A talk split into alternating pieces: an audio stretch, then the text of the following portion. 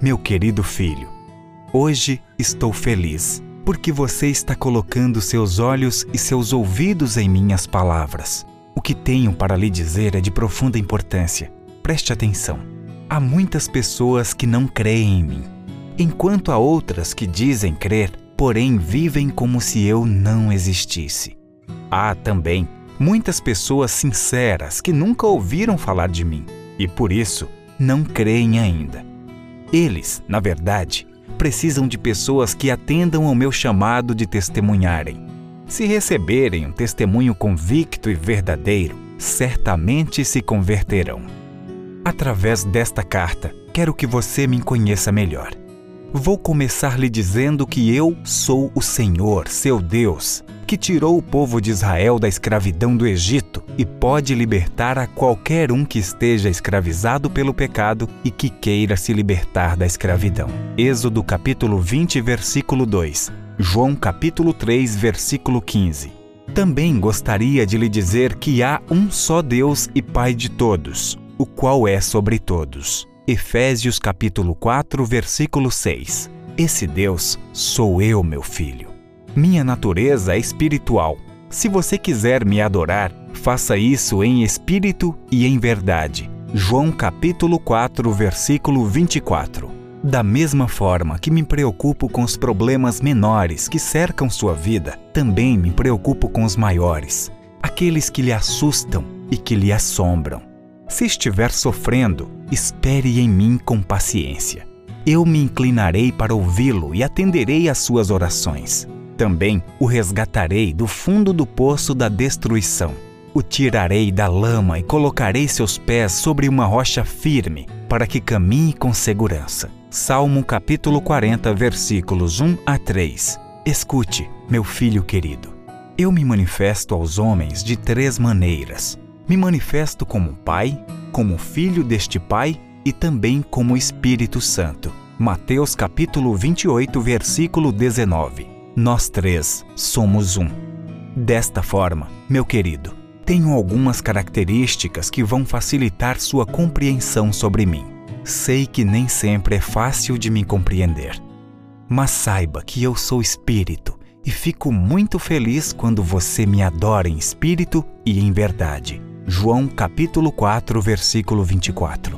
Também sou eterno e habito na eternidade em algum lugar santo mas também estou no coração humilde e o vivifico. Isaías capítulo 57, versículo 15.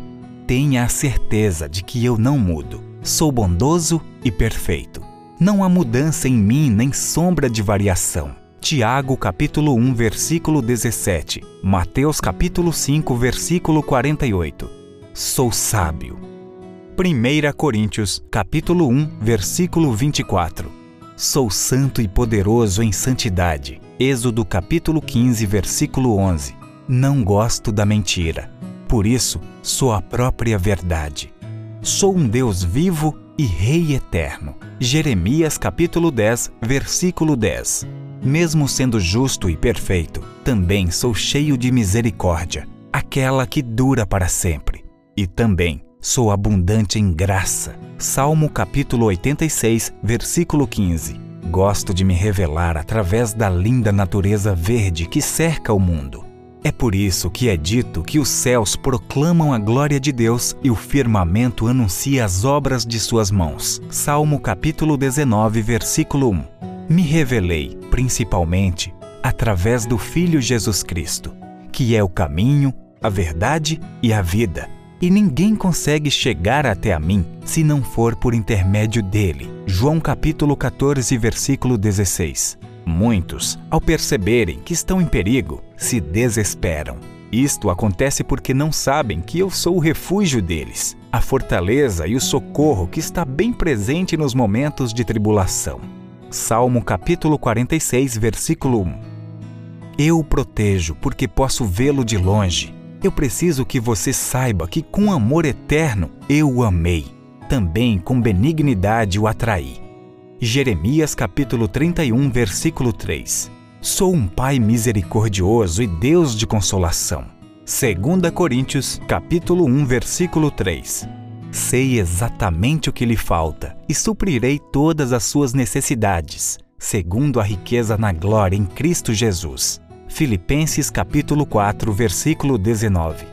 Me conhecer por completo é impossível, pois sou infinito e eterno. Mas por meio destas palavras que você está ouvindo, creio que deu para perceber, ao menos um pouco, quem eu realmente sou. Espero que você cresça espiritualmente e me busque todos os dias. Tenha convicção de que as demais coisas serão acrescentadas em sua vida. Mateus capítulo 6, versículo 33.